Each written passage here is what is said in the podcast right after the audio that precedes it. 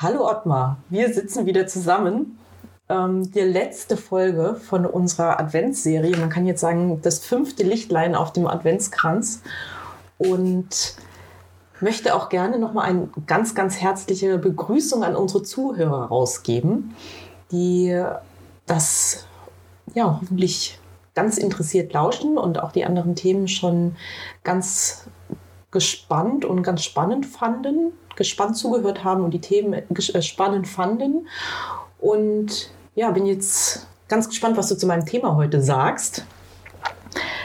Ich habe mal ganz klassisch für zwischen den Jahren den Jahresrückblick mitgebracht, aber gleichzeitig dazu ähm, die Frage, warum sollten wir denn eigentlich zurückblicken? Oder wie viele andere auch sagen, ja, das pff, braucht man doch nicht. Ne? Was die Vergangenheit soll man ruhen lassen und was bringt das denn alles? Und da habe ich gedacht, es ist ganz spannend, vielleicht mal drüber sich zu unterhalten, weil es ja auch jetzt gerade auch in die Zeit passt, in der wir jetzt zwischen den Jahren gerade sind.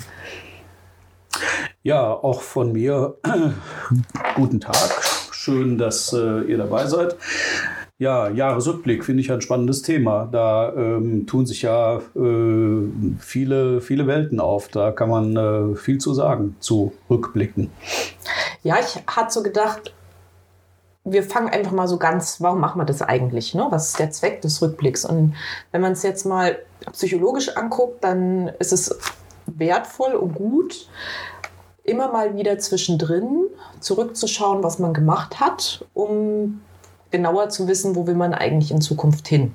Also so, wenn man es jetzt mal in Fachbegriffen ausdrücken möchte, Reflexion, um hinterher zu einem besseren Wachstum zu kommen und sich weiterzuentwickeln.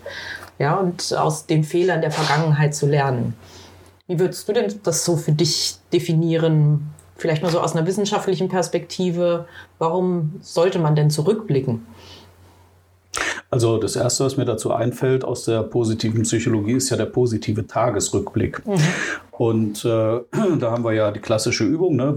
Was ist gut gelaufen heute am Tag und welche meiner Stärken haben dazu beigetragen, dass es gut gelaufen ist. Und das hat ja so den Sinn, dass man ähm, ja irgendwie äh, die Perspektive auch wechselt, dass man die positiven Dinge sieht und äh, das so auf den Tag bezogen. Wenn man das jetzt quasi da rauszoomt, ja, und nicht nur den Tag im Blick hat, sondern vielleicht auch die Woche, den Monat oder eben das ganze Jahr, dann äh, ergibt sich ja eine etwas äh, andere Perspektive, so eine Helikopterperspektive vielleicht, ne, wo man dann die größeren Abschnitte äh, sieht.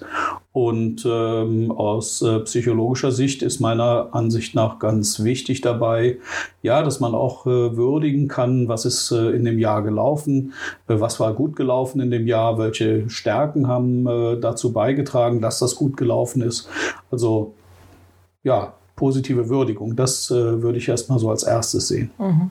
Ja, ich finde auch, und das habe ich mir auch sehr viel Gedanken dazu gemacht, dass ähm, auch die Natur uns eigentlich jetzt in der Jahreszeit, in der wir uns befinden, zwischen den Jahren, ja, dass auch der Zeitpunkt der Natur ist, wo sie am meisten zurückgezogen ist. Und ein Rückblick ist ja auch immer ganz gut zu machen, nicht in Phasen, wo es hei- heiß hergeht, sondern in Phasen, wo man eher auch Zeit hat, wo man sich Zeit nimmt.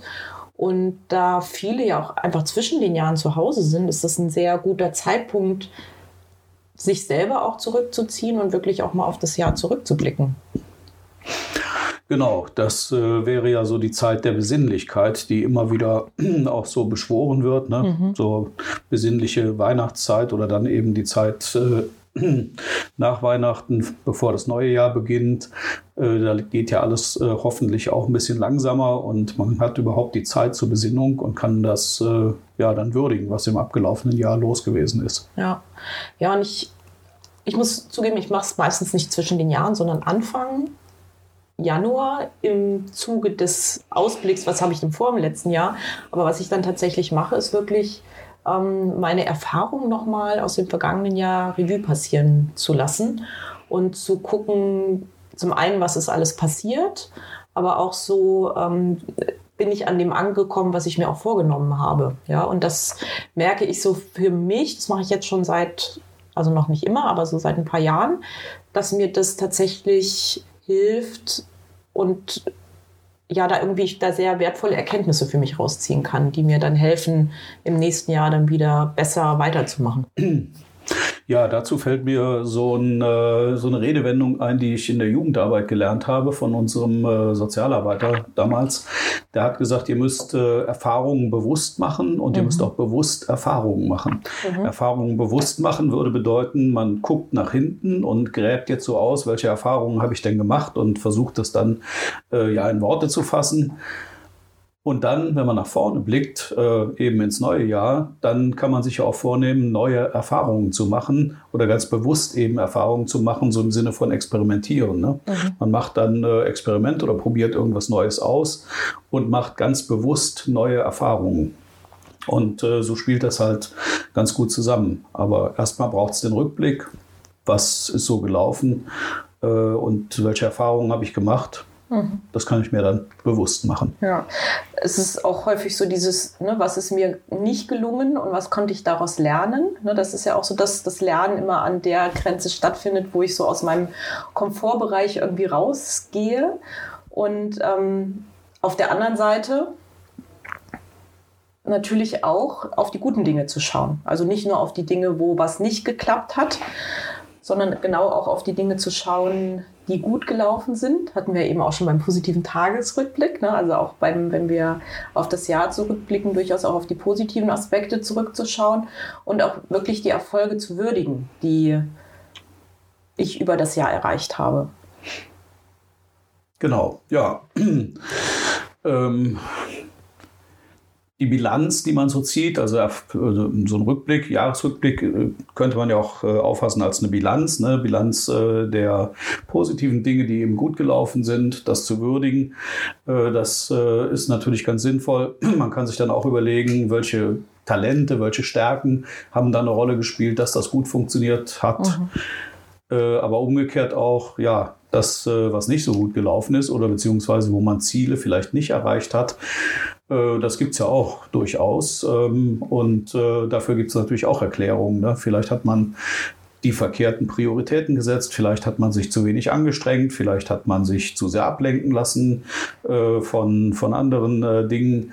Irgendwas hat auch nicht funktioniert. Und daraus sollte man dann ja lernen, damit ich mir den Frust nicht wieder einhandle. Nächstes Jahr sollte ich entweder davon die Finger lassen und das gar nicht tun mhm. oder gar nicht mehr erst vornehmen oder ja, ich muss es halt vielleicht anders anpacken mit anderen Methoden oder so. Ja, ja, und ich glaube, so dieses letztendlich auch aus den Dingen, die nicht gut gelaufen sind, eine positive Schlussfolgerung draus zu ziehen und zu überlegen, wie kann ich es beim nächsten Mal besser machen und wie kann ich dranbleiben, das ist halt irgendwas, was sehr, sehr wichtig ist. Und auch, ich finde, ähm, in Bezug auf das Thema, wir hatten es ja in unserer allerersten Podcast-Folge Dankbarkeit, was, finde ich, in diesem Jahresrückblick ähm, ein ganz wesentlicher Aspekt ist. Und da können wir unsere Zuhörer gleich mal sagen. Also Folge eins geht es um Dankbarkeit. Wenn ihr da mehr zu wissen wollt, dann da gerne reinschauen.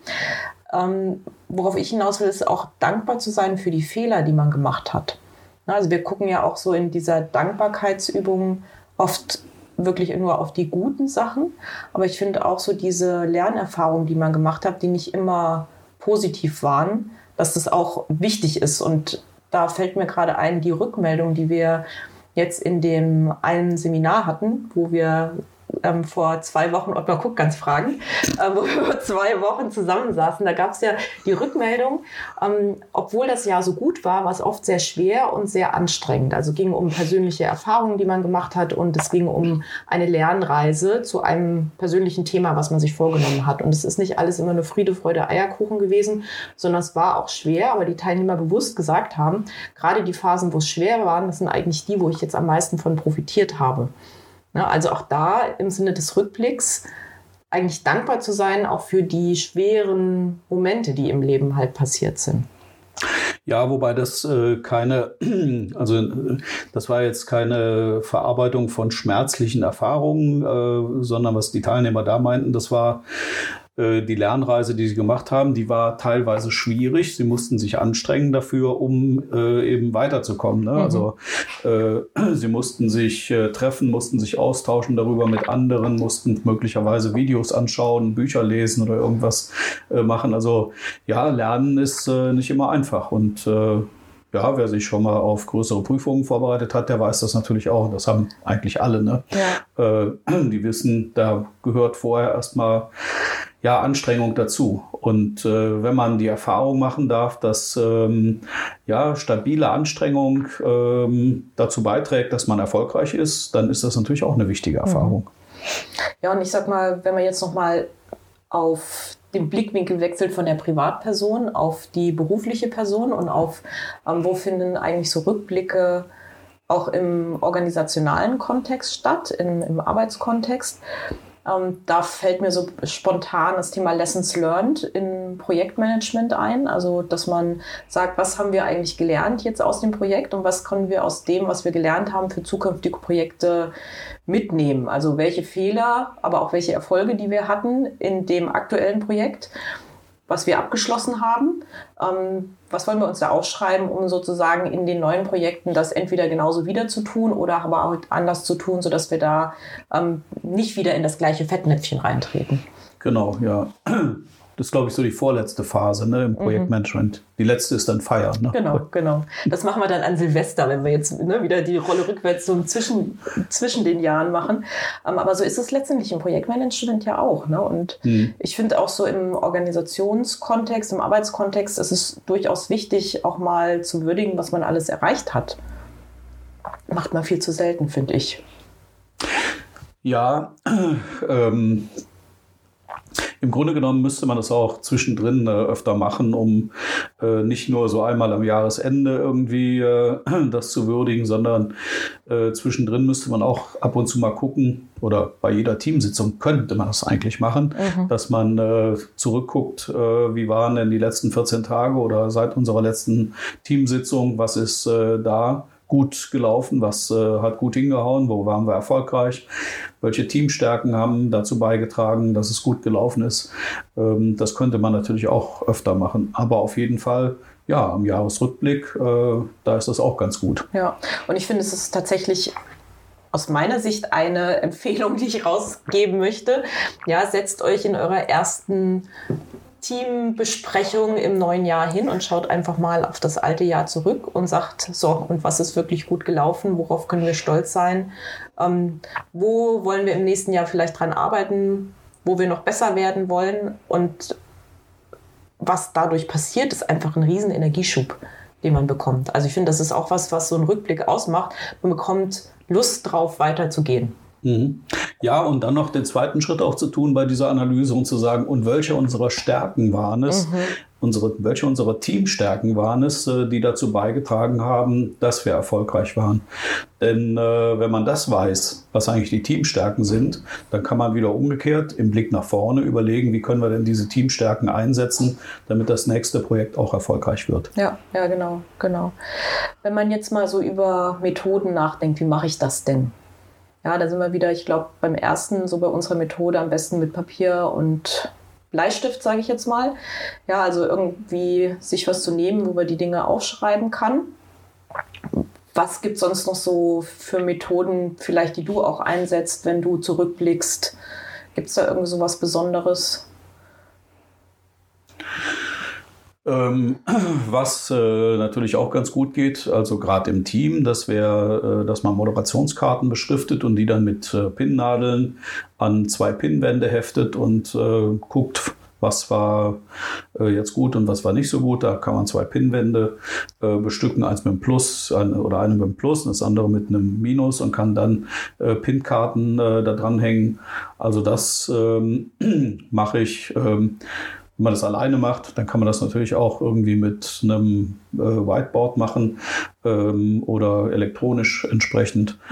Okay. Äh, letzten Endes, ja gut, was gibt es noch für Möglichkeiten? Ähm, ja, es gibt ja auch äh, andere Methoden, wo man äh, Stärken und Schwächen und Chancen und Risiken irgendwie gegeneinander abwägt. Ähm, solche Dinge, die helfen natürlich bei der Reflexion, mhm. wenn man sich ein paar richtige Fragen stellt. Ja, was auch, finde ich, schön ist, das kann man sich mitnehmen, wenn man es noch nicht gemacht hat für das nächste Jahr, ist kleine Momente unter, des, unter dem Jahr zu sammeln. Also das heißt immer dann, wenn etwas Gutes passiert ist oder etwas Denkwürdiges passiert ist, das auf einen Zettel zu schreiben und in ein Glas reinzuschmeißen. Und habe dann am Ende des Jahres ein hoffentlich gut gefülltes Glas mit schönen und denkwürdigen Momenten, die halt über das Jahr passiert sind, und sich für seinen Rückblick dieses Glas vorzunehmen und einfach die Zettel rauszuholen und das mal durchzulesen. Ähm, was sich auch, finde ich, gut eignet, ist mal die Fotogalerie im Handy durchzugucken. Exakt, ja. Gute Idee, äh, habe ich gerade gestern Abend mit meiner Partnerin besprochen. Wir wollen das machen äh, nach Weihnachten, dass wir die, ähm, ja, die Fotos einsortieren in äh, verschiedene Dropbox-Ordner, so sortiert nach Monaten oder ja, und dann innerhalb der Monate nach den Ausflügen mhm. und so weiter, dass wir da einfach äh, die ganzen Fotos ähm, ja, dann mal auflisten. Und ich glaube, wenn man das so einen halben Tag lang macht, oder dann, dann kommt vieles wieder ins Bewusstsein und äh, dürfte dann dazu beitragen, ja, dass äh, die Laune auch deutlich besser wird. Weil man fotografiert ja eher die Dinge, die auch besonders schön sind. Ne? Ja, genau, genau. Also das, und sich auch wieder dieses Zurückerinnern, das hatten wir ja auch schon in unseren anderen Podcasts, dass es einfach schön ist, ja. Also sich quasi die, die, die tollen Momente, die über das Jahr passiert sind, wieder in Erinnerung zu rufen. Und man erlebt es vor dem inneren Auge nochmal neu. Und das Glücksempfinden, was man dabei hat, ist ja im Prinzip genauso gut wie der Moment selber. Und ähm, da helfen uns die Fotos auch dabei, wieder sich in diese Situation halt reinzuversetzen. Genau, dann kann man auch äh, die Emotionen nochmal richtig gut durchleben und ähm ja, kann daraus dann äh, wieder Kraft und Stärke ziehen. Ja, also insofern können wir zum Abschluss unsere Zuhörer Hörer und Hörerinnen nur ermutigen, macht eine Reflexion, macht einen Jahresrückblick, schaut, dass ihr da euch schöne, gute Gedanken holt, schaut auch, was habt ihr gelernt, und einfach machen. Ich glaube, das kann man so nochmal als Botschaft mitgeben. Und dann ist das Jahr mit unserem Advents-Podcast auch schon zu Ende. Wie fandest du das Experiment? Welches Experiment? Das Podcast-Experiment. Das Podcast-Experiment, ja, ja.